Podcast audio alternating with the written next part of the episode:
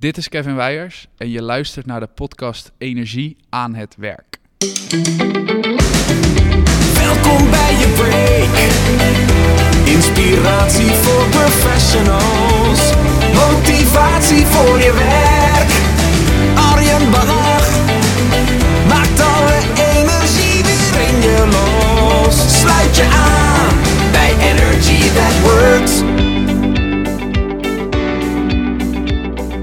Een nieuwe aflevering van de podcast Energie aan het Werk. En tof dat je er weer bij bent. En ik ben bijzonder blij dat je ook deze aflevering luistert. Want ik ga in gesprek met Kevin Weijers. En voordat ik ga vertellen wat we in dit interview allemaal gaan bespreken, wil ik je de uitnodiging doen. Mocht je vorige podcast hebben geluisterd, dan weet je waar het over gaat. Want Kevin en ik gaan samen voor het eerst een seminar geven met open inschrijving. Dat betekent dat wij de deuren open gaan zetten. Wij gaan al onze inspiratie in één middag met je delen. En je hopelijk activeren om een stap te zetten richting een toekomstgerichte organisatie. Met bevlogen, hoogenergieke medewerkers en veel innovatie. Want dat zijn de thema's waar wij veelal over spreken. Dus dit keer hoef je geen duur kaartje te kopen voor een congres waar de hele dag heen moet. Je hoeft ons niet te boeken bij je eigen bedrijf. Dat mag je na het seminar doen. Maar nu kun je ons heel laagdrempelig gewoon een middagje ontmoeten en ons aan het werk zien om te kijken wat wij allemaal te brengen hebben. En dat gaan we doen bij Visie, een uh, organisatie waarin de vorige podcast het uitgebreid over is gegaan. Een hele gave, ook toekomstgerichte organisatie. En dat alles gaat plaatsvinden op maandagmiddag 9 september. En je kan je kaartje kopen op www.arjenbannach.nl slash seminar. www.arjenbannach.nl slash seminar. En daar kan je kaartje kopen, daar krijg je een boek en een e-book bij. Um, dus dan ben je gelijk ook, kan je ook wat stukjes inspiratie mee naar huis nemen, delen met je collega's. Dus het is gewoon een hele goedkope deal. En wij vinden het gewoon leuk om een keer jou als luisteraar, als volger van ons, eens een keer te inspireren, te ontmoeten ook. En eens kijken of we wellicht in de toekomst iets voor elkaar kunnen betekenen. En dan nu het interview met Kevin Weijers. Hij gaat hier delen wat hij anders doet. En het mooie vind ik aan Kevin is dat hij niet zozeer is begonnen als spreker, maar veel meer als verwonderaar. Hij werkte gewoon, hij had een baan en hij, hij, hij, vond het raar hoe de zaken eigenlijk liepen. Hoe er werd omgegaan met mail, hoe mensen aan het klagen waren. En hij zei, kan dat niet anders? En hij dacht, ja, als ik dat ga vragen, dan komt dat weer in hele lange, grote trajecten terecht. Dan moeten we allemaal dingen gaan veranderen. Waarom ga ik niet zelf beginnen met experimenteren? Nou, dat heeft hij gedaan en de resultaten zijn daarvan eigenlijk verbluffend. En als je Kevin in één woord zou moeten omschrijven, dan is dat ook een verwonderaar. Hij kijkt eigenlijk op een hele frisse manier naar alles wat er gebeurt en stelt zich daarbij constant de vraag: kan dit eigenlijk niet beter? En dat leidt tot hele nieuwe, gave perspectieven op hoe werk te doen. En zijn boek, en dat is misschien ook wel heel belangrijk om te benoemen, is ook net uitgekomen. Zijn boek 21 dagen zonder klagen en 33 andere experimenten om je werk en leven te verbeteren. Dat uh, uitgegeven door Boom trouwens, wat ook de uitgeverij van mijn boek zal worden, wat in het najaar verschijnt. Um, dat uh, ligt nu in de winkels. En we gaan er ook een paar verloten. Daar gaan we helemaal aan het einde van de podcast, uh, zal ik je daar wat meer over vertellen. Maar we gaan een aantal boeken verloten, hebben we eerder gedaan, nu ook weer. Um, dus luister vooral het, de podcast af en laat je inspireren door alle experimenten die Kevin je te bieden heeft. En kijk vooral ook naar welke experimenten jij wellicht zou kunnen overnemen. Ik heb in ieder geval eentje geadopteerd. Welke dat is, hoor je ook aan het einde van de podcast. En als je blijft luisteren, dan weet je ook welke prijsvragen we hebben, zodat jij een van de boeken van Kevin kan krijgen. Wil je er sowieso in hebben, dan moet je naar ons seminar komen op www.arjenbannach.nl slash seminar. En dan nu het interview met Kevin Weijers. Oké, okay, ik uh, zit in het pittoreske Culemborg tegenover Kevin. Welkom in de podcast allereerst. Dankjewel. En uh, de bekende vraag, je hebt me eigenlijk wel gehoord volgens mij, want je hebt al eentje geluisterd. Ik heb dus... vanochtend in de auto hier naartoe heb ik natuurlijk een, uh, een aflevering zitten luisteren. Welke was dat? Dat was die met Jan van Zetten. Oké, okay, cool. Nou, dat, dat vond ik zelf ook een hele leuke, maar um, even kijken, de allereerste belangrijke vraag. Ik heb hem ook aan Jan gesteld. Waar ben je het meest trots op tot dusver in je werk? Ja, ik ging daarover nadenken. Um, ja, poe, ik vind het lastig. Ik, trots zit niet onwijs in mij. Ik denk dat ik wat meer bescheiden ben misschien. Maar wat, wat ik, toen ik over na ging denken... Ja, ik doe veel experimenten. En wat ik eigenlijk wel, waar ik wel trots op ben, is dat ik steeds... Ondanks dat ik niet weet hoe dingen gaan aflopen... dat ik wel elke keer weer vanuit nieuwsgierigheid toch weer wat nieuws probeer. Hm. Mooi. Ja. Dus je bent constant op zoek naar andere manieren om dingen te doen? Ja, continu vanuit nieuwsgierigheid afvragen van... goh, hoe zou dat nou gaan? Hoe zou dat nou werken? Waarom is dat zoals het is? Waarom zeggen mensen altijd van... ja, maar dat kan hier niet, want... en dan ja, toch weer kijken of je op een leuke manier kunt ontdekken waarom dat dan is. Ja, gaaf, gaaf. En dat, dat is denk ik wel ergens ontstaan. Eh, of dat zit wellicht al in je, omdat je zo geboren bent. Is, is, ben je altijd al zo geweest? Laat ik het zo vragen. Poeh, nee, valt wel mee hoor. Het was gewoon meer op een gegeven moment... ehm, kijk, het verhaaltje wat ik vaak vertel is dat ik werkte voor de gemeente Amsterdam. Ja. En ik kreeg 100 mailtjes per dag. Ehm, en in het begin vond ik dat heel gek. En op een gegeven moment zei iedereen, ja, maar zo is dat nou eenmaal. Dat hoort er nou eenmaal bij. En toen dacht ik, nou ja, oké, best. Ehm, toen ging ik werken voor de ve- veiligheidsregio Hollands Midden. En daar kreeg ik dat, had ik dat eigenlijk weer. En toen verbaasde ik me er weer over. En dat is het moment dat ik ging denken van, ja, maar iedereen zegt dat wel. En iedereen klaagt erover, maar niemand doet er wat aan. Ja. Dus wat zouden we daarmee kunnen? En dat is eigenlijk een beetje waar, ja, waar dat is ontstaan. Dat ik ben gaan nadenken over van, ja, maar waarom moeten we bepaalde dingen accepteren die helemaal niet leuk zijn? En, en, en is dat dan echt zo? Of vertellen we elkaar dat alleen maar, ehm, in plaats van dat we er wat aan doen? Ja. En dit, dit, dit vind ik op zich wel fascinerend, want heel veel mensen die, nou heel veel mensen, iedereen, iedereen die aan het werk is, die komt wel op zulke momenten iets tegen. Dan denk je, ja, waarom, waarom doen we de dingen in godsnaam zo? Ja, En heel veel mensen slikken dat. Ja. En eh, jij niet. En dacht, ik ga, ik ga er iets aan doen. Maar kan je ons eens meenemen naar dat moment dat je, dat je daar iets nou, het was meer gewoon vanuit nieuwsgierigheid dat ik dacht van, ja, misschien is het ook wel gewoon zo. Misschien hoort het er wel bij, maar misschien ook niet. Ja. Ehm, en dat, dat specifieke geval ging toen over e-mail. En dat, dat is inmiddels al acht jaar geleden, maar het is nog steeds relevant. Ja. Ehm, ja, dat ik dacht van ja, poh, als ik straks 80 ben, wat hebben mensen gemerkt van wat ik hier gedaan heb? Je, dan zit ik elke ochtend drie uur lang pingpong te spelen met al mijn collega's. Ja. En eh, heb ik aan het einde van de dag vaak het gevoel van ik ben heel druk geweest, maar ik heb niet gedaan wat ik zelf wilde doen. Nee. En dat is een wel een gevoel wat heel veel mensen herkennen. Maar toen dacht ik, ja, kan ik niet wat meer aan de voorkant komen? En toen ben ik gaan kijken van, ja, hoe zit dat eigenlijk met dat e-mailspelletje? En toen kwam ik erachter van, als je meer stuurt, dan komt er meer binnen. En voor mij was toen de logische vervolgvraag van, maar wat gebeurt er dan als ik het tegenovergestelde doe? Dus als ik minder stuur, komt er misschien ook wel minder binnen. En dat is eigenlijk hoe dat eerste experiment is geboren. Ehm, en dat heet nu het e-mail-dieet. Ja. Eh, dat hadden we toen, eh, was er nog niet zo'n mooie naam voor. Ehm, maar toen kwam ik ook in contact met Kim Spinder en zij was ook daarmee bezig. En toen, ja, toen hebben we dat gedaan. Dus toen heb ik een experiment gedaan op mijn werk, gewoon twee weken lang. Dat ik maar één keer per dag mijn mail keek. En ik mocht maar drie mailtjes sturen. Ja, om te testen van wat gebeurt er als je minder stuurt. En dat was compleet vanuit nieuwsgierigheid. En ik definieer vaak een experiment als iets, iets doen zonder dat je vooraf weet hoe het afloopt. En uiteindelijk leidde dat toe dat ik ja, daadwerkelijk ook stopte met e-mail, omdat de voordelen niet meer opwogen tegen de nadelen. Wow. Want na twee weken deed, ja, het scheelde me twee uur per dag. Allerlei dingen geleerd en dat nam ik, nam ik weer mee. Maakte ik groter en na drie maanden deed ik mijn fulltime baan in tien uur in de week. Wauw. Ehm, ja, dus er, de, de, de kon, er kon, eh, kon een, ho- een hoop. Ehm, en dat is eigenlijk dat het me voor mij bevestigde van ja, weet je, als je je nieuwsgierigheid volgt en je dingen afvraagt, dan is het het gewoon waard om het, om het te gaan testen en te zien wat er kan. Ja. Wauw, dat, dat is dus een beetje Timothy Ferris, eh, hoe je je werkweek in één keer veel korter kan doen. En jouw eerste realisatie, het komt de e-mail. Ja, Ja. ja. ja. De 4-Hour Workweek was een van de boeken eh, die ik er toen eh, bij had gehaald natuurlijk ook. Ja. Om te kijken van eh, wat kan ik daar uithalen. En dan gewoon die lessen die daarin staan, om die daadwerkelijk toe te passen op je werk. Ja, en dit, en, dit, is, dit is heel interessant, want iedereen komt het tegen. eh, maar je moet ook, je kan op een gegeven moment dus wel bedenken van, weet je wat, Ja. ik ga één keer per dag mijn mail checken en max drie mailtjes sturen. Ja. En want ik vind op zich, hè, de, de, de- alleen al de realisatie, hoeveel je eruit gaat, Ja. stuurt, betekent ook hoeveel er binnenkomt. Dat is natuurlijk al een prachtig om mee te nemen. Ja. Maar dan moet je ook nog eens de ruimte kunnen creëren in je werkomgeving om daar, ik zou bijna zeggen, mee weg te komen. Ja. Hoe reageert je omgeving op het moment dat je zegt, nou, ik ga het eens even anders doen?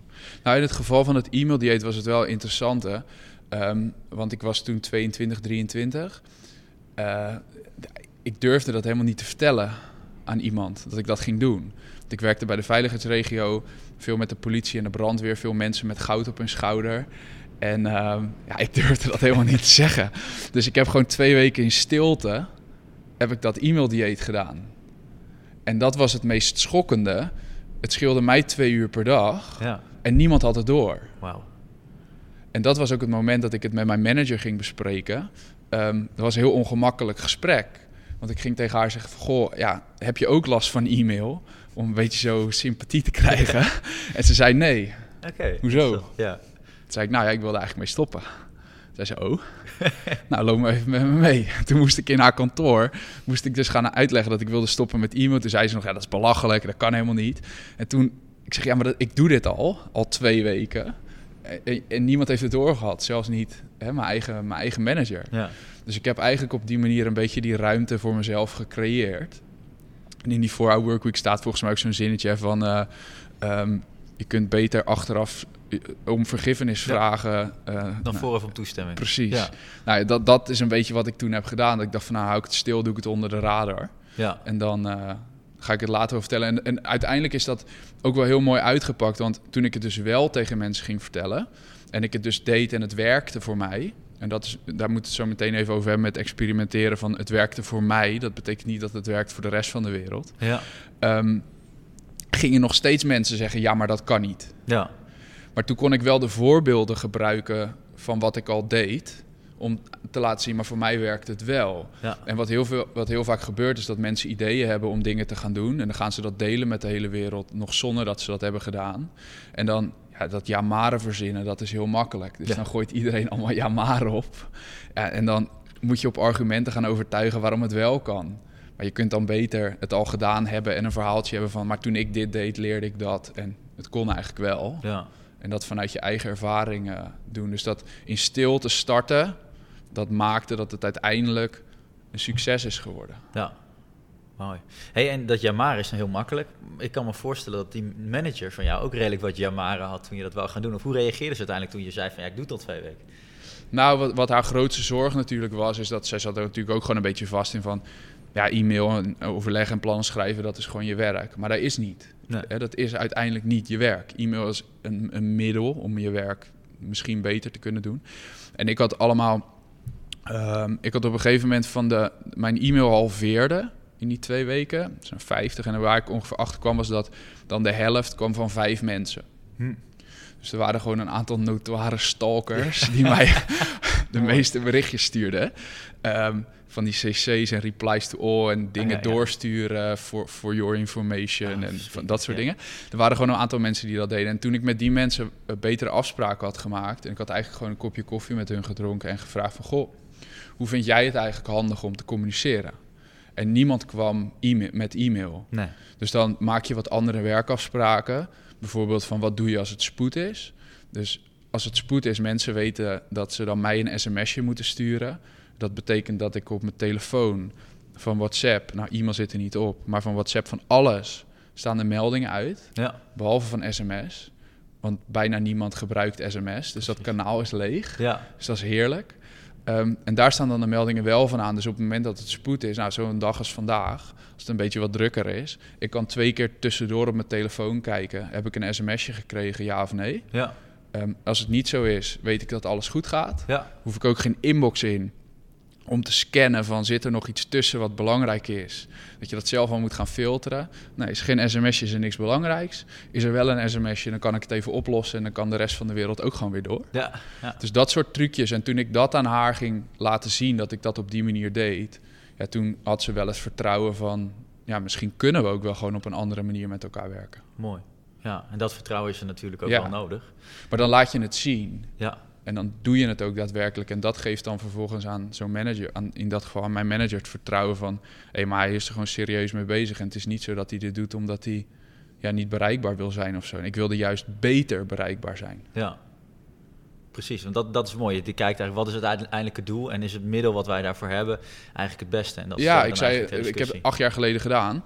En ik heb twee jaar geleden of zo, heb ik toen een keer het omgedraaid. Toen heb ik tegen al mijn klanten, en toen was ik, ik ben nu inmiddels ondernemer, heb ik gezegd van, je kunt me niet meer bereiken via de kanalen zoals we dat hebben afgesproken. Vanaf nu gaat alles via e-mail. En toen kreeg ik alleen maar berichtjes en belletjes van, doe even normaal, het gaat toch goed zo, waarom moet moet het nu in één keer weer via e-mail? Mooi. Dus ja, En, en, en nu is het e-mail of telefoon? nee, nee, nee, nee, nee, niemand wilde daarin mee. Nee. Dus het is gewoon zo gebleven. Nee, ik, ik, heb nog, ik heb nog steeds. Of in ieder geval, ik heb een inbox, maar er gebeurt niks. Nee. Ja, dat moet voor heel veel mensen een soort walhalla zijn als je dat kan creëren. Maar uiteindelijk ben je daar zelf ook de sleutel weer toe. Ja, kijk, uiteindelijk, weet je, nu leven we in andere tijden. Ehm, met, eh, met WhatsApp en al die andere kanalen. Als jij zegt, ik trek de stekker uit mijn inbox en je verplaatst vervolgens alles naar andere tools zonder dat je daar met mensen afspraken over maakt, dan wordt het ook chaos. Ja, En dan heb je straks 26 inbox als je niet oppast. ja, Dus het gaat nog steeds om dat je afspraken maakt met de mensen met wie je veel samenwerkt. Maar dat is iets wat niet, wat niet vaak gebeurt. ja. Ik heb nog steeds, als ik binnen organisaties kom en ehm, we spreken met elkaar af van oké, we gaan een bepaald project starten. En ik vraag aan het einde van zo'n vergadering van hoe gaan we elkaar op de hoogte houden. Ja, dan zitten mensen me nog steeds aan te kijken alsof ik helemaal gek ben. Ja. Ja, eh, gewoon. En dan zeggen maar wat is hier gewoon? ja. En dan, ja, wat is hier eigenlijk gewoon? Ja, eh, eh, ja, e-mail is eigenlijk helemaal niet handig met al die replies to all. Nou, kunnen we niet een online omgeving kiezen? Of kunnen we niet... Ja, wa- waarom moeten we elkaar überhaupt op de hoogte houden als we elkaar elke twee weken zien? ja. En dan heb je even vijf minuten dat gesprek daarover. En dan achteraf is het ook vaak dat mensen zeggen... ja, het is eigenlijk best een verademing op een andere manier. En dat kan ook. ja. Maar zit zo vast in gewoontes. Ja, precies. Mooi. Inderdaad, hoe willen we met elkaar communiceren? Stel die vraag maar eens. Ja, Ja. interessant. Hey, op een gegeven moment, eh, we zitten nu nog in, in de fase dat jij eh, bij eh, de veiligheidsregio werkt. Ja, Nu ben je spreker en sta je vaak op het podium om organisaties, medewerkers te helpen met los te komen eigenlijk uit oude patronen misschien wel te experimenteren. ja. Ehm, wat, wat is er in de tussentijd gebeurd? Ja, eh, ik nam op een gegeven moment ontslag eh, bij de veiligheidsregio. Had, had het ook hier ergens mee te maken? of- Ja, ja, dat was omdat kijk, ik, ik startte een blog toen ik ehm, stopte met e-mail. ja, Dus ja. ik stopte met e-mail, ik startte een blog. En eh, dat was met name om de vragen te beantwoorden die binnenkwamen. Ehm, ik deelde daar wat goed ging en wat niet goed ging. Want als je gaat experimenteren, ja, dan gaat ook heel veel niet goed. Ja. En dat is prima. Ehm, ik zou wel, de definitie is iets doen waarvan je vooraf niet weet hoe het eindigt. Dus ja, dan gaan er ook dingen niet goed. En daar is ook, zit heel veel waarde in. Ehm, en op een gegeven moment was het zo dat ik dus die, mijn fulltime baan in tien uur in de week deed. Daar schreef ik een blog over. Dat kwam bij mijn manager en dat werd een beetje een dingetje. Het was niet zo dat ik niks meer deed, want ik deed allerlei landelijke projecten. En van die projecten die je op je to-do-lijst hebt staan, waarvan je weet van oké, als al mijn collega's collectief met elkaar op vakantie gaan en mij een keer met rust laten, dan is dat wat ik ga doen, want Ja. dat is echt belangrijk. Ehm, die projecten deed ik. En toen zei mijn manager eigenlijk van ja, maar dit is niet meer waar we je voor hebben aangenomen. Hm, Ehm, en toen heb ik dus ontslag genomen om, eh, om haar te helpen, om het makkelijk te maken. en dat is ook een beetje de periode dat ik werd gevraagd voor lezingen van... joh, kom dat eens bij ons vertellen en, en hoe gaat dat dan? En ehm, ja, dat is eigenlijk een beetje het opstapje geweest naar dat ik ja, die lezingen ging doen, mensen ging helpen om te kijken van hoe kun je slimmer samenwerken. Wat ge- ja, geïnteresseerd werd ook in, in organisatiecultuur. En na twee jaar eigenlijk dacht van oké, nu heb ik dit in Nederland gedaan. Ik ging het hele land door. Ehm, dat ik dacht van ja, vergeleken met Nederland is er ook nog best wel een boel buitenland. Ja, En hoe zou het daar eigenlijk zijn? Hè, hoe zou het er daaraan toe gaan? Dus hoe Mhm. krijgen mensen in andere culturen, hoe wonen, werken, leven zij? Hoe krijgen ze dingen gedaan of niet? ja. En dat is het moment dat ik ehm, ja, mijn huidige project heb verzonnen, de wereld rond in 80 experimenten. Dat is inmiddels drie jaar geleden. Dat ik bij TEDx Breda mocht ik eh, op zo'n grote rode stip ja, ja. Mocht ik eh, mijn project presenteren. Dus ik had iets verzonnen, de wereld rond in 80 experimenten. En daarvoor eh, reis ik inmiddels, en dat wilde ik doen, eh, naar bedrijven reizen in het buitenland. Om ze dan in één week tijd te helpen om een nieuw idee te lanceren. Mhm. In ruil voor eten en onderdak. Mooi.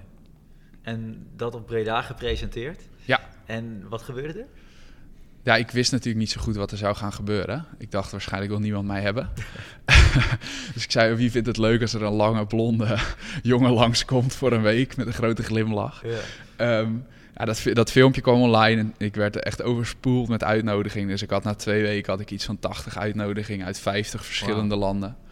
Ehm, ja, dat was vrij, eh, vrij intens. En ook dat ik dacht van, ja, dat is heel cool, maar ik had complete keuzestress. Ja. Want ja, waar moet je dan beginnen? Ja. Ehm, dus dat maakte wel wat los. Ik, ik heb toen maar eh, mezelf, en dat is een, een vraag die ik vaak stel als ik een experiment wil doen. Heel, dingen zijn vaak complex en ingewikkeld. En zeker als het zo groot wordt van, ja, waar moet je dan beginnen? Ja. Dus dan stel ik mezelf de vraag, wat als het makkelijk is? Ja. Mooi. En dat werkt vaak voor mij goed. Dat haalt het, maakt het weer een beetje nuchter. Ja. Ehm, en dat het antwoord was, ja, dan boek ik gewoon het allergoedkoopste ticket wat ik kan vinden. Ja. Ehm, dan ga ik eerst eens twee of drie weken reizen met mijn backpack. Om te zien of ik het überhaupt leuk vind om onderweg te zijn.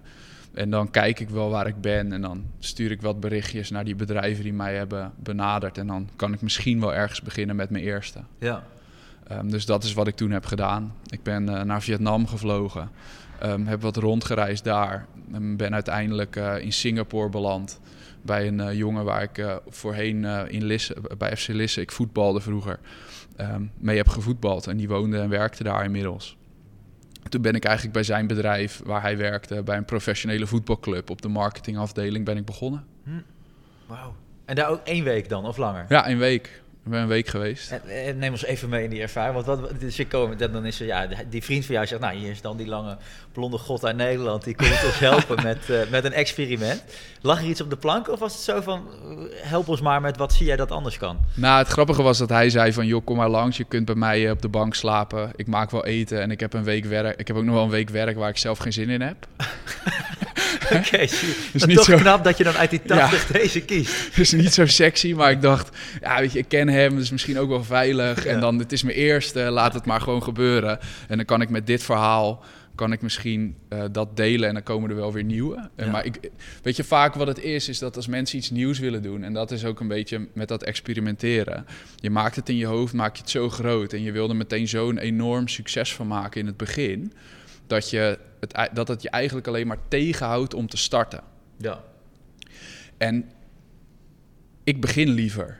Ja. En dan maar klein. En dan maar, ja, had het misschien achteraf groter of beter of indrukwekkender gekund. Prima. Maar dat doe ik dan de tweede keer wel. Ja. Dus ik, ben, ik ga het liefst, kom ik zo snel mogelijk in beweging. Zodat ik dingetjes leer. Wat ik dan in mijn tweede, in mijn derde, in mijn vierde weer mee kan nemen om het groter te maken.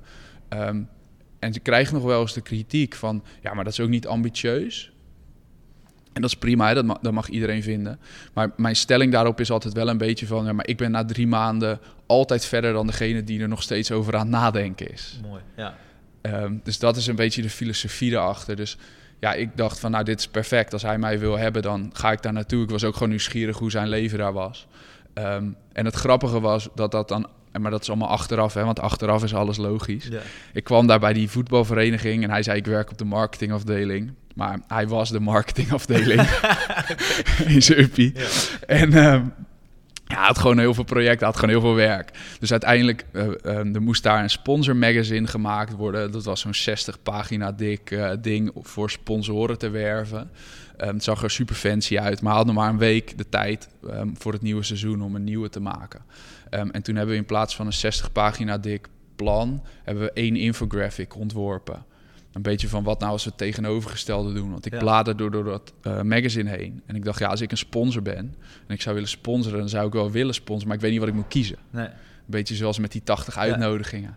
Dus ik dacht van, als we dat nou terugbrengen naar drie keuzes. Dus we doen een pakket goud, eh, zilver, brons. Wetende dat in Singapore niemand kiest voor brons. Ja. Mooi. Mooi. En als je een hoop geld hebt, dan stond eronder, dan kun je ook gewoon bellen. En dan gaan we iets op maat maken. Maar dacht ik, kunnen we dat makkelijker maken? Dus we hebben toen een infographic ontworpen in twee dagen. Dat hebben we getest met allerlei klanten. En ehm, ja, dat werd ontzettend goed geëvalueerd. En die vonden dat eigenlijk veel fijner als hulpmiddel om te kiezen wat ze zouden moeten sponsoren dan zo'n dik fancy magazine. ja. Ehm, dat presenteerden we vervolgens aan de voorzitter van die voetbalclub. Ehm, en hij was daar zo blij mee. En hij bleek naast voorzitter te zijn ook nog eh, directeur of partner te zijn in een advocatenkantoor. Ja. En toen zei hij, Kevin, wat doe je volgende week? Kijk. Zou je het anders leuk vinden om bij mijn advocatenkantoor langs te komen? Ehm, toen zei ik, ja, tuurlijk, dat lijkt me fantastisch. Ehm, en zo ja, was het eigenlijk, liep het. Ja, en eh, je belandde bent, ik eh, bij mijn tweede experiment en was het net alsof ik in een aflevering van Suits belandde. Oh, wauw. Oké, maar wat, wat- toch wel even leuk, want dat is een hele andere omgeving. Mogen die dan ook nog even uitleggen wat daar is gebeurd in het advocaat? Bij het advocatenkantoor.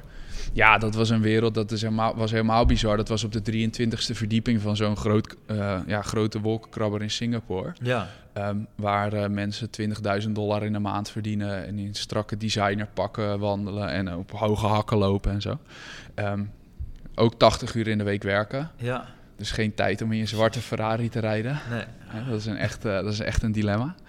Ehm, ja, en ik kwam daar in mijn spijkerblues, compleet, compleet underdressed. Eh, maar ik werd gekoppeld aan de hoofdmarketing. En eh, hun, hun, ja, ze- hun dilemma was, wij willen Azië veroveren. ehm, als, als advocatenkantoor. En toen was eigenlijk mijn eerste vraag aan hun van, nou oké, hartstikke leuk. Ehm, maar hoe zou je dan dit, dit kantoorgebouw veroveren? Want in, in Singapore is het zo ehm, dat je als je in zo'n gebouw komt met allemaal verschillende verdiepingen, zit op elke verdieping zit een ander, ander bedrijf. Ja. En ik vroeg hoeveel van deze bedrijven zijn eigenlijk klant van jullie? Want het idee achter de marketing is dat mensen weten eh, ja, wat jij doet. Ja. En dat ze daar eventueel gebruik van zouden kunnen maken. Dus ze klapten er elk, jaar eh, ja, honderden duizenden dollars doorheen eh, om maar zo bekend mogelijk te worden. Ja. Maar in dat hele wolkenkrabbergebouw, daar zat geen één klant van hun. Dus toen dacht ik van ja, oké, Azië veroveren is heel leuk. Maar hoe zou je dan dit, dit gebouw veroveren? Ja. En toen kwamen er zoveel ideeën los. ehm, hoe ze dat zouden gaan aanpakken. En toen hebben we een week lang allemaal experimenten gedaan. Of eigenlijk allemaal lijntjes uitgelopen. Om dan te kijken van kunnen we be- eh, bedrijven in dit pand klant van ons maken. En wat leren we daar dan vervolgens voor, voor, eh, van. Wat we kunnen toepassen op de strategie om Azië te veroveren. Ja. Wauw. Dus dat is gewoon eigenlijk anders kijken naar de dingen. Ja, Andere dingen omdraaien, stellen, andere vragen stellen. Ehm, was laat, later in, in Zuid-Afrika was, er- was er een man, ik, dat was een hele wijze man, en die, die zei ook tegen mij van... "Ja, Maar het is ook heel logisch, want als jij betere antwoorden wil... dan moet je leren betere vragen te stellen. Ja, mooi. En dat is een beetje, dat is een beetje met dit. Ja, tof. En ehm, de, heb je uiteindelijk ook 80 gedaan? Nee, ik zit op dit moment op 33. Oké. Dus, Ehm, en dat is grappig, hè? als je iets aankondigt dat je iets gaat doen, dan gaan mensen ook van tevoren gaan ze allemaal vragen van hoe lang ga je erover doen en hoe ga je al die 80 bedrijven vinden. Ehm, en dat was, ja, het is allemaal helemaal niet zo relevant. nee. Ehm, maar ik ben inmiddels op 33. Ja, er is zo enorm veel gebeurd. Ja. En dat, ehm, ik had natuurlijk, het is leuk om van tevoren te denken, ik ga de 80 doen en ik, ik, ik ga rustig aan door hoor. Ja. Maar de vorm verandert gewoon, omdat elk van elk experiment leer je wat. En dat neem je weer mee in het volgende. En zo ontwikkelt het zich door. Ja. Dus als ik vooraf eh, had gedacht van ik ga 80 keer hetzelfde doen, ja, dat was eigenlijk wel heel gek geweest. Dus Ja. het is langzaam aan het veranderen. Ik, ben- ik ben nu bezig met het schrijven van een boek. Dat is, het- dat is het grootste en het ingewikkeldste experiment dat ik tot nu toe heb gedaan. Ehm, maar dat reken ik ook als experiment, omdat dat ook weer iets is waarvan ik vooraf niet wist of weet hoe het gaat eindigen. Ja. En zo zal dat door blijven lopen. En of ik ze blijf nummeren, ik heb geen idee. Dat hoeft ook niet. nee. Dat moet ik even kijken. Ik, ik merk dus nu ook, en dat, dat, is een, eh, dat is ook een grappige, is dat ehm, ik word soms nu benaderd door commerciële bedrijven of door wat grotere bedrijven. En dan zeggen ze van, goh, wil je wat doen voor ons in het buitenland? Ja. En dan zeg ik, ja, dat lijkt me hartstikke leuk. En dan zeggen ze, nou, wat kost dat dan? Dan zeg ik, nou, dat is in ruil voor eten en onderdak. En dan nemen ze me in één keer niet meer serieus. Ja, oké. dat is interessant. Want ja, als spreker Ja. krijg je natuurlijk toch betaald. Maar als je een hele week je ten dienste stelt, dan is dat voldoende. En dan ben je in één keer niet meer waardevol. genoeg. nemen ze niet meer serieus. Oh, Dus nu eh, ben ik aan het experimenteren met om daar dan ook een, een eh, fee tegenover te zetten. En dan- dan merk ik eigenlijk dat, ik, eh, dat dan de dynamiek van het experiment verandert. Ja. Omdat op het moment dat je voor eten en onderdak ergens naartoe gaat, word je echt een soort van onderdeel. En mensen nemen me soms in huis. En ja, is superleuk. Ik ben, ik ben op bruiloften geweest, verjaardagen, alles. Dus dat is Ja. super gaaf. En dat was ook het oorspronkelijke doel: onderdeel worden van een cultuur. En als je ergens geld voor gaat vragen, dan, ja, dan wordt dat minder. Ja. Ehm, dus dat is ook iets waar ik nu eh, ja, een beetje over aan het nadenken ben van hoe ik dat in de toekomst eh, vorm wil geven. ja. Grappig. ik ben er nog niet uit. Nee, want je zou zeggen, hè, die, die bedrijven doen dat ook omdat ze een beetje vooraf willen weten waar ze aan toe zijn. Terwijl dat juist eigenlijk precies het ding is wat je met experimenteren niet moet weten, waar je aan, dan, waar je aan toe bent. Als je het Ja, als je van tevoren kan bedenken hoe het eindigt. Ja. Ja, zomaar saai. ja, misschien waardebepaling achteraf. Dat, eh, Ja, heb ik gedaan met lezingen. Oké, ja. Ehm, via Martijn Aslander. Ehm voor, dat, was, was precies voordat ik op reis ging. Dat was ook wel, was best wel grappig.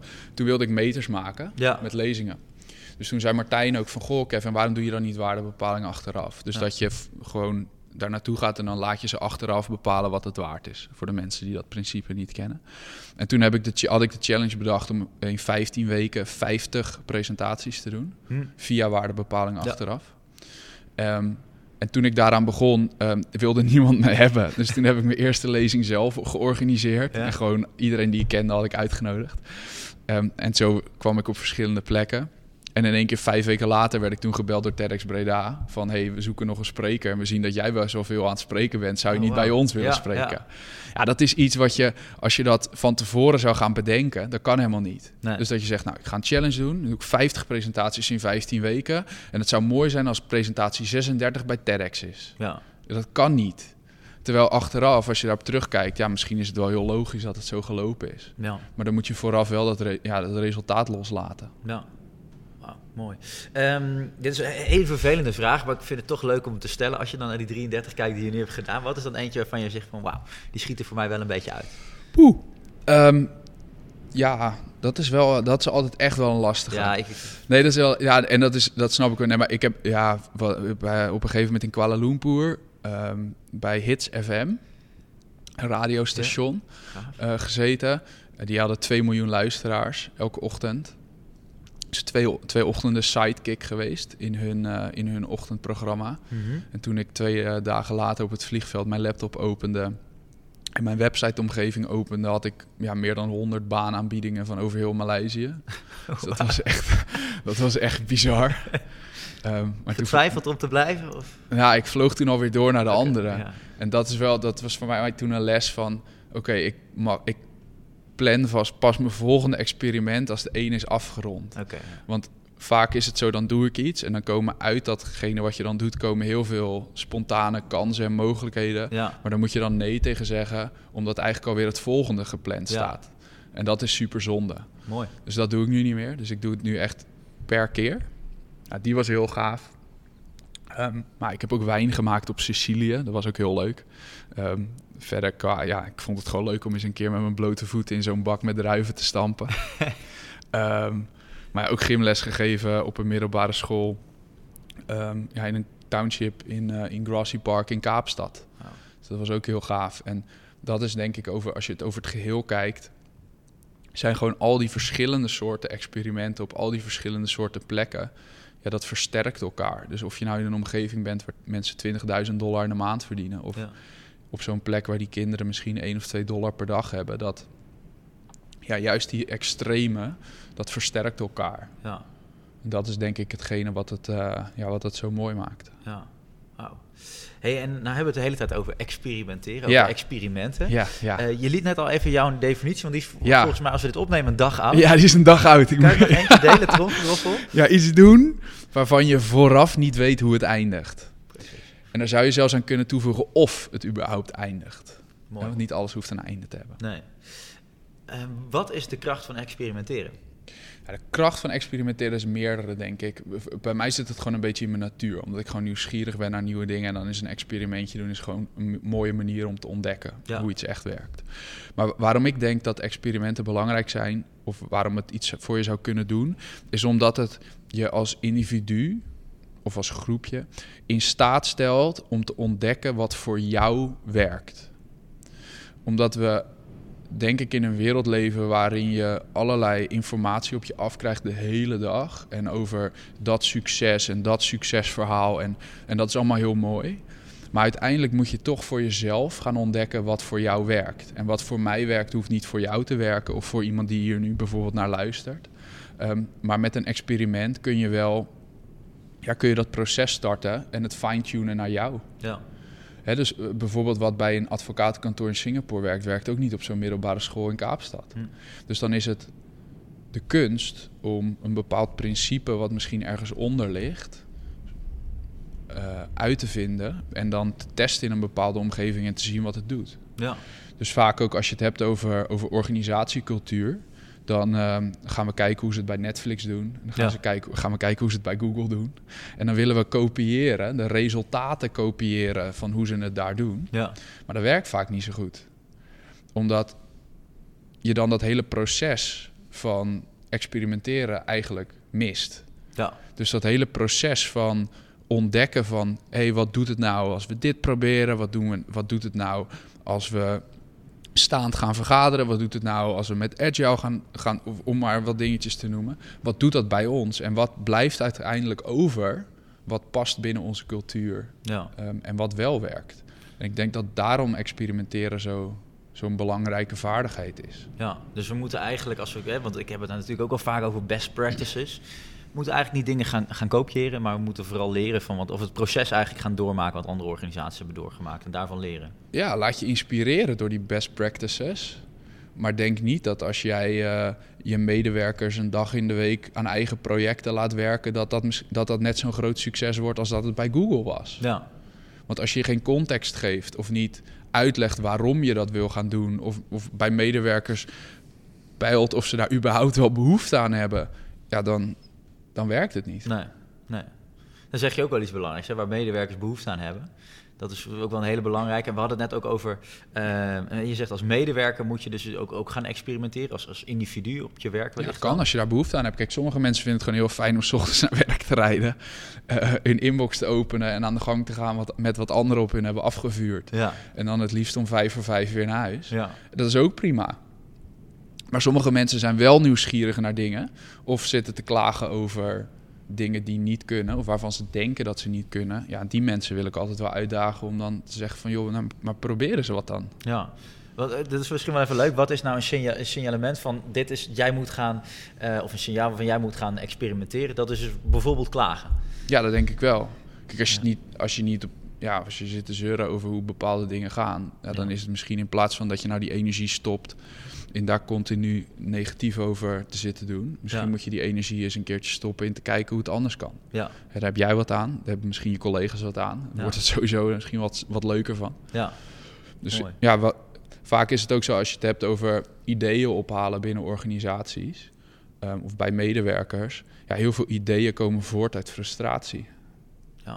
Dus dat je je ergens aan irriteert. Ja, de e-mail. Ja. Ik, ik vond het gewoon niet leuk om drie uur per dag achter mijn computer te zitten. ja, Oké, dan kan ik erover blijven zeuren. Of ik kan kijken of we er wat mee kunnen. ja. En voilà, het kan. Want dan ga je vervolgens weer in mogelijkheden denken. In Precies. Van mogelijkheden. Ja. Wat, wat zijn de belangrijkste... Hè, want, want ik denk dat heel veel mensen, ook die dit horen, denken van... ja, ik heb ook wel frustraties. Ik, ik zou dingen misschien ook wel anders willen doen. Ja. Wat, wat zijn de belangrijke nou ja, stappen bijna misschien die, die je zou kunnen doorlopen... om in ieder geval eens te beginnen met een experiment? Ja, het ligt echt heel erg aan wat het, aan wat het is waar je je aan irriteert. Ehm, maar maar zo'n vraag als van wat als het makkelijk is, Ja, mooi. Wat dat werkt wel. Ehm, wat als ik het tegenovergestelde doe? Mhm. Dus dat was bij dat e-mail. Als ik veel stuur, komt er meer binnen. Als ik minder stuur, komt er misschien wel minder binnen. Ja, Ehm, dus om het terug te brengen naar een aanname of naar iets wat je wil leren. En dat je daaromheen het experiment bedenkt. ja, Dus zo'n e-maildieet, het was puur en alleen om te ontdekken... kan ik op deze... als ik dit doe, krijg ik dan ook daadwerkelijk minder binnen. Ehm, met het, de wereld rond in 80 experimenten was het de aanname van het in, van het, ehm, in ruil voor eten en onderdak... was dat mensen me dan echt een soort van binnen zouden halen... en dat ik onderdeel zou kunnen worden van de cultuur. ja, Dat was de aanname. Dus daarom had ik dat bedacht. Ja, als dat na drie keer anders was gebleken, dan had ik het aan moeten passen. ja, Dus continu op, ja, op die manier daarover over denken. Maar van wat wil je leren? Waar ben je nieuwsgierig naar? En dat voorop stellen. ja. En wat veel mensen doen, is dat ze het resultaat voorop stellen. In plaats van, ik ben nieuwsgierig wat, wat we kunnen leren. Ja, ah, dat vind ik wel mooi. Dus dat, het het gaat eigenlijk veel meer om het, om het proces wat je doormaakt om te leren, dan dat je uiteindelijk vooraf allerlei resultaten definieert en je daarop blijft focussen. Ja, het klinkt een beetje cliché, hè? maar als je bijvoorbeeld van tevoren met, die, met al die reizen... Ja, ik had dat nooit kunnen verzinnen. Nee, En dat is het grappige wat het doet. Dus op het moment dat je je meer focust op het proces en op het werk wat je erin stopt, in plaats van op wat je wil wat eruit komt, ja, dan komt er in één keer ook best veel uit. ja. En misschien nog wel meer dan dat je vooraf. Ja, Hè? Iets wat je, wat je van tevoren niet. Laat je maar verrassen. ja, En dat is vaak ook, zeggen mensen zeggen, ja, dat is wel lef. Ja, de echte lef, denk ik, zit in dat je het niet dichtplant. Dus dat je die ruimte durft te houden Mhm. voor de spontane dingen die op je pad komen. mooi. Maar dan moet je, en dan moet je vervolgens wel je ogen open houden en die natuurlijk zien. Ja, Maar dat is wat mensen, wat ik, wat ik vaak zie, is dat, dat iemand heeft zo'n uitgestippeld plan. Houdt daar zo rigide aan vast. Dat je je hele, ja, eigenlijk de werkelijkheid ben je aan het aanpassen aan je plan. ja, In plaats van je plan aan het aanpassen aan de werkelijkheid. mooi. En dan hou je al die spontane dingen, hou je er buiten. ja, En dan ga je vervolgens afvragen waarom het eigenlijk geen succes is geworden. Ja, wat eigenlijk dat ook weer heel, heel bizar is als je het zo inderdaad stelt. Maar dat is wel wat er veel gebeurt. En Ja. ik, vind, ik vind de tip die je daarin geeft, dat, dat, je, dat je ruimte moet creëren voor jezelf. Om, eh ja, sowieso af en toe pauze en bouwen zo belangrijk om te kijken, waar doe ik het ook alweer voor? Maar dan kan je inderdaad ook echt zorgen dat je voor die spontane kansen die voorbij komen, ook daadwerkelijk de tijd hebt in plaats van dat je vol Ja. bent. Ja. Maar dit is lastig, hè? Want dan, als mensen dan gaan vragen van... Goh, waar zie je jezelf over vijf jaar bijvoorbeeld? ja, Dan moet je zeggen, ik weet het niet. mooi. Ja. Dat in het begin heb ik altijd heel, heel veel geroepen, want ik heb ooit, het is misschien leuk om te vertellen, eh, vroeger ben ik begonnen met leiderschapstraining voor studenten. Ik ga er trouwens vandaag voor het eerst in vijf jaar weer eentje doen eh, in Groningen. Maar ehm, die kwam spontaan op mijn pad. En toen zei ik ook altijd, ja, het is belangrijk dat je doelen stelt voor jezelf. Weet waar je naartoe gaat. Mhm. Ik geloof eigenlijk nog steeds wel dat het voor jongere mensen belangrijk is om zichzelf uit te dagen. Maar op een gegeven moment als je op een punt bent dat je denkt van ja, wat ik nu doe. En ik denk dat bij jou te weten dat je Mhm. nu iets doet wat bij je past en waar je energie van krijgt. Dat het vervolgens ook helemaal niet meer uitmaakt om na te denken over hoe de toekomst eruit komt te zien. Want zolang je de tijd in, goed investeert, kom je toch wel ergens uit waar je gelukkig bent. Ja, je wilt een richting hebben, denk Ja. ik. Dus dat je gewoon we- ongeveer weet van waar ga ik heen. Ja, Ehm, dus ja, als je naar rechts wil, dan, dan is het goed om ook een beetje die kant op te bewegen. Ja. En niet de complete andere kant op. Maar echte keiharde doelen stellen en daar dan ook ja, de targets en zo. Ja, voor mij werkt het niet. Voor sommige mensen wel. ja, En dat is ook nog afhankelijk van hoe je succes meet. ja, Ja, dus het gaat ook een beetje, dan ga je gesprekken hebben over van wat is jouw definitie van succes. Ehm, ja, mijn definitie van succes zit nooit op cijfers of op targets of op ik moet een minimale omzet bijvoorbeeld halen. Hm. Mijn definitie van succes gaat veel meer uit van ja, di- nieuwe dingen leren, in Ja. beweging blijven, bezig zijn met dingen die ik leuk vind, mensen kunnen helpen, eh, ontdekken wat voor experimenten zij kunnen doen. Daar, daar zit mijn definitie van succes. En dan zul je zien, of in ieder geval dat, dat blijkt elke keer op een bepaalde manier, dat dan ja, die euro's en dat soort dingen wat er omheen zit, ja, dat, ja, dat komt dan ook wel. ja. ja. Gaaf. Hey, als we nou even een stapje maken, dan ben je dit allemaal vast aan het leggen. Ook vervolgens in een, eh, in een mooi boek. Thanks voor Ja. de koppeling. Ja. Want dat is natuurlijk ook belangrijk, dat we dat niet onbesproken laten. Want het, eh, hoe gaat het heten? Die titel is voor mij net rond, of niet? Ja, we hebben een beetje een discussie gehad over de titel. Ja. Ehm, het, het boek zou eigenlijk heten De Wereld Rond in 80 Experimenten. Dus gewoon zoals het project heet. Ehm, uiteindelijk eh, wordt de titel van het boek wordt nu 21 dagen niet klagen. En dan de ondertitel eh, en nog 33 experimenten om je werk en leven te veranderen. Dus het gaat wel echt over die experimenten. Ja. Ehm, en de 21 dagen niet klagen, omdat ja, dat is een van de experimenten die ik tijdens de reis eh, heb gedaan. Ik kwam die tegen op internet. Het is een challenge oorspronkelijk bedacht door een Amerikaanse man, Will Bowen. Heeft een boek ook daarover geschreven, Complaint Free World. Maar wat, wat het idee is, is dat je dus 21 dagen ja, niet mag klagen, niet mag schelden en niet mag roddelen. Ehm, heb je een bandje om je pols. En als je dan een van die drie eh, breekt, dan moet dat bandje naar je andere pols. En dan begin je weer op dag nul. Ja. Dus de eerste keer dat ik hem deed, heb ik er drieënhalve maand over gedaan om het te volbrengen. Ik vind het nog steeds knap eigenlijk. Maar Ja, ik was toen eh, op Sicilië met mijn vriendin. En ik zei 's ochtends bij het ontbijt, ik praat vandaag niet. ik was zo bang dat ik het zou breken. 21 dagen Eritrea. Oh, dat was de laatste dag, de 21ste dag. Ja. Ja, s'avonds champagne. Nee, maar het, was, het, was, het is echt een dingetje. Want het lijkt natuurlijk een beetje positiviteitschallenge. Maar het is gewoon echt super confronterend. ja. Wat heeft het je Ehm. dan opgeleverd even die 21 dagen? Ja, wat, wat het doet, het is een enorme zelfbewustzijn van, van je eigen gedrag. En ehm, ook als ik lezingen geef, dan ik begin vaak mijn lezing met dat hoe je naar de wereld kijkt, dat bepaalt wat je ziet. Ja. Ehm, en dat gaat over nieuwsgierigheid. En, en deze, wat deze challenge met mij doet of deed, is dat het echt de manier waarop ik naar de buitenwereld of de wereld om mij heen, ehm, mijn directe wereld, mijn eigen werkelijkheid ben gaan kijken. Omdat op het moment dat je dus niet meer mag klagen over de dingen die er om je heen gebeuren, dan moet je gaan kijken van hoe stop, hoe stop ik dan die energie die ik anders altijd deed, stopt in het klagen. Hoe stop ik die nou in het vinden van een oplossing? Mooi. Ja. Dus je gaat het meer bij jezelf halen. Je gaat kijken van oké, waar heb ik wel invloed op, waar heb ik geen invloed op. Dus sommige dingen moet je ook maar gewoon accepteren zoals ze zijn. Ja. Maar heel veel dingen waarvan je denkt dat je er geen invloed op hebt, daar blijkt je in één keer wel invloed op te hebben. Ja. En kun je heel makkelijk oplossen. Als er nou eens een flesje op tafel staat waar je je continu aan irriteert, ja, de- dat kost superveel energie en het klinkt heel bazaal, maar pak het flesje gewoon op, zet het weg. Mhm. En vraag aan diegene die dat daar altijd laat staan van, hé joh, misschien, eh, ik weet het niet. Ja, ja. Ik was vorige week in de supermarkt en ehm, toen kwam ik de supermarkt binnen en daar stonden geen mandjes. Ja. En er lopen allemaal mensen lopen daar soort van boos voorbij. Ja. En toen dacht ik, ja, oké. En toen ben ik naar de kassa gewandeld. En daar stond een hele stapel met mandjes. Toen heb ik zo'n stapel mandjes naar de ingang van de supermarkt gereden. Ja. Toen kreeg ik vier complimenten. En één iemand die in de supermarkt werkte, die zei... nou, je kan hier ook wel komen werken. Iedereen moest lachen. En het was letterlijk 20 seconden werk. Ja. En dat is niet voor mezelf van... goh, wat knap dat je dat doet. Nee. Maar die energie die ik had gestopt in dat boos kijken... en "Huh, het is altijd hetzelfde hier... in één keer was, er, wa- was het gewoon prima. Ja. Nou, Want zo'n groot ding is niet. Hè? Als dat nou het ergste is wat er gebeurt voor jou op een dag... Ja. je gaat jezelf toch niet dag laten verpesten... omdat er geen mandjes staan bij de ingang. Ja. Dus, dus je gaat op een andere manier naar die wereld kijken. En dit, dit is heel klein, maar dit vertaalt door naar werk. Nou ja, en dit, dit wat je hier doet, dit is een heel klein voorbeeld. Maar ehm, in, plaats van dat je iets negatief, negatieve ervaring hebt van hé, hey, er is geen mandje. eh, heb je niet alleen dat je die negatieve ervaring eh, weghaalt, maar Ja. je verruilt hem eigenlijk, ruilt hem in voor een positieve ervaring. Want het is natuurlijk superleuk dat jij wat complimentjes krijgt. Aan de andere kant denk je ook, ga ja, dat had je ook zelf kunnen doen.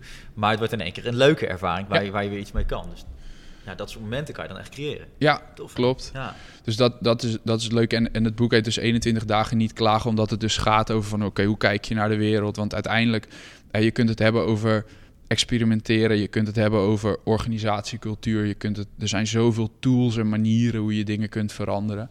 Maar uiteindelijk, en dat is wel echt een beetje mijn overtuiging, uiteindelijk begint het bij jezelf en is, begint het bij je eigen houding.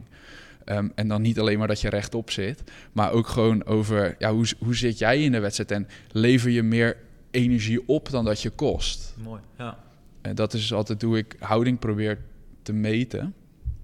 Lever je meer energie op dan je kost. En daarvoor is deze challenge, die 21 dagen niet klagen challenge, gewoon wel een heel praktisch, praktisch iets. En ook, ik sluit er vaak de lezingen mee af.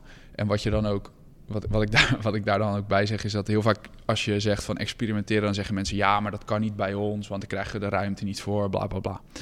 Is altijd wel een reden waarom het niet kan. En bij deze is het gewoon heel simpel. Je doet zo'n bandje om je pols of niet. Ja. Eh, Je hebt je manager niet nodig, je hebt je leidinggevende niet nodig, je hoeft geen plan te schrijven, je hoeft geen budget aan te vragen, niks. Ja. Doe je hem om, ja of nee? Ben je nieuwsgierig genoeg dat je wil kijken wat het voor je oplevert? Durf je dat? Iets te starten waarvan je vooraf nog niet weet hoe het afloopt.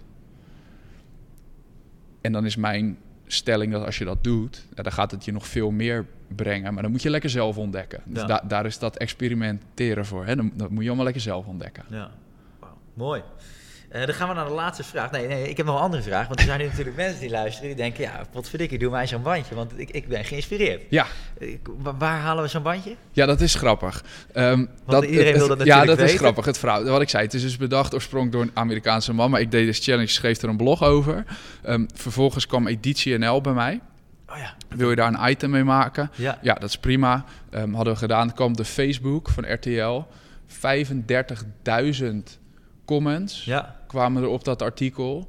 eh, op de zin, tag de persoon waarvan jij vindt dat hij deze challenge moest doen. En ik kreeg ineens allemaal vragen, net als jou, waar, hoe kom ik aan zo'n bandje? En ik zei, ja, weet ik veel. ja, ik heb geen idee. Toen ik begon, heb ik een la opengetrokken en daar zat een bandje in, die heb ik Ja. omgedaan. Toen ben ik begonnen. Ja. Dus het is grappig al om te bedenken dat mensen dus denken dat voordat je deze challenge kunt doen, dat je een bandje nodig hebt. Hè? Hoe dat in iemands hoofd werkt. Ehm, nou, inmiddels, eh, ik, zat, ik gaf een lezing en er was een eh, ondernemer in de zaal en die zei, ja, maar als jij dit vertelt, dan moet je die bandjes hebben. Kun je nog verkopen ook. Ja. En toen zei ik, nou, maar dat wil ik niet. En toen stond een week later stond een grote kartonnen doos bij mij voor de deur met 2000 van die witte bandjes. Ehm, want ze zijn wit. Ja. Ehm, en daar staat een briefje op. Als je ze niet wil verkopen, dan geef je ze maar weg. Dus inmiddels eh, geef ik ze weg via de website eh, tot drie. Want ehm, even voor de beeldvorming, ik ben geen eh, grote organisatie. Ik, Nee. ik doe dat gewoon zelf. Dus ik vind het heel leuk om die bandjes weg te geven. Ehm, maar mijn moeder die ontvangt die aanvragen. En die zit dan altijd 's ochtends zit ze ze in een envelop te, sturen, te doen. Dus doet ze een postzegel op en dan stuurt ze ze op. Mooi. Dus, ik- dus ik heb mijn moeder in dienst. Wauw. Ehm, dus bandjes, als je een bandje wil, even via de website. Dus gewoon kevinwijers.nl. En dan, eh, dan, dan kun je dat doen. Eh, als je voor de organisatie je kunt ze ook zelf laten maken of iets. Ja, eh, dat, dat is helemaal prima. Ja. Of je zet gewoon een hoed op, of je doet een stropdas om, of, of wat dan ook. Iets, alles. iets wat je eraan herinnert van... hé, hey, ik ga dit 21 dagen doen. Ja. Mooi hè. Oké, tot slot. En je liet het net al even vallen dat jij energie een belangrijke terminologie vindt om houding eigenlijk te meten. Kost Ja. geeft je meer energie. Wat is wat jou betreft de aller, allerbelangrijkste sleutel voor energie aan het werk? Of op het werk? Ja, toch wel dat je het leuk maakt. En dat is misschien een beetje een cliché, maar... dat ja, als je dingen toch moet doen... dan kan je ze maar net zo goed leuk maken. Ja. En daarmee, ik besef ook heel goed dat niet alles leuk is. En dat is ook gewoon helemaal prima. En dat, dat is ook met zo'n 21 dagen niet klaagtje. Dus ja, niet alles is leuk. Ja. Maar ja, sommige dingen zijn zoals ze zijn. Ja. Dus dat je, dat, ik denk dat dat de sleutel is. Dat je kunt scheiden of eh, helder genoeg kunt kijken om te weten van waar heb ik wel invloed op en waar heb ik geen invloed op. Om waar je geen invloed hebt, op hebt, om dat te accepteren. En dan al je energie te stoppen in datgene waar je wel invloed op hebt. Ja. En ik denk dat, eh, ja, dat als je dat doet, dat je daar dan nog weer meer energie voor terugkrijgt. Mooi. Prachtig. En dan gaat het uiteindelijk al, voor- al lerende, kom je tot, een, eh, tot, tot meer experimenten en meer energie op je werk. Ja, blijven leren. Ja. Eh, mensen die eh, een aantal jaar in dezelfde baan zich, zitten, die zeggen ook van ik ben wel weer op zoek naar een nieuwe uitdaging. Dus uitdaging, leren, Ja, ja, blijf mooie dingen doen. tof. Mag je hartelijk danken. Ja, tuurlijk, heel graag gedaan. En eh, thanks dat ik hier in de podcast mocht zitten. Yes, dat was hem. Het interview met Kevin Weijers. En je houdt nog één ding te goed, namelijk dat we een paar boeken gaan verloten. En ja, de opdracht is eigenlijk heel simpel. Stuur mij een mailtje eh, naar arjen.arjenbannach.nl. Dat kan je ook even opzoeken via de website arjenbannach.nl, maar arjen.arjenbannach.nl, het e-mailadres. En kom eens gewoon met een experiment wat jij hebt uitgevoerd binnen de organisatie. Belangrijke spelregel, het hoeft niet een experiment te zijn wat is geslaagd, maar het mag gewoon een experiment zijn wat je een keer hebt geprobeerd, waarvan je iets hebt geleerd of wat misschien ook echt een succes is geworden. Deel dat met ons en dan kan ik dat weer meenemen in de intro van de volgende podcast, want we kunnen vooral bij het experimenteren van elkaar leren. Tot slot, als je ons wil zien spreken, heel gaaf om je te ontmoeten. Ga dan naar arjenbannach.nl slash seminar en daar kan je je tickets kopen, krijg je het boek van Kevin er zelfs gratis bij en mijn e-book. En dan zien we elkaar op 9 september. Heel leuk dat je erbij was en ik spreek je over twee weken.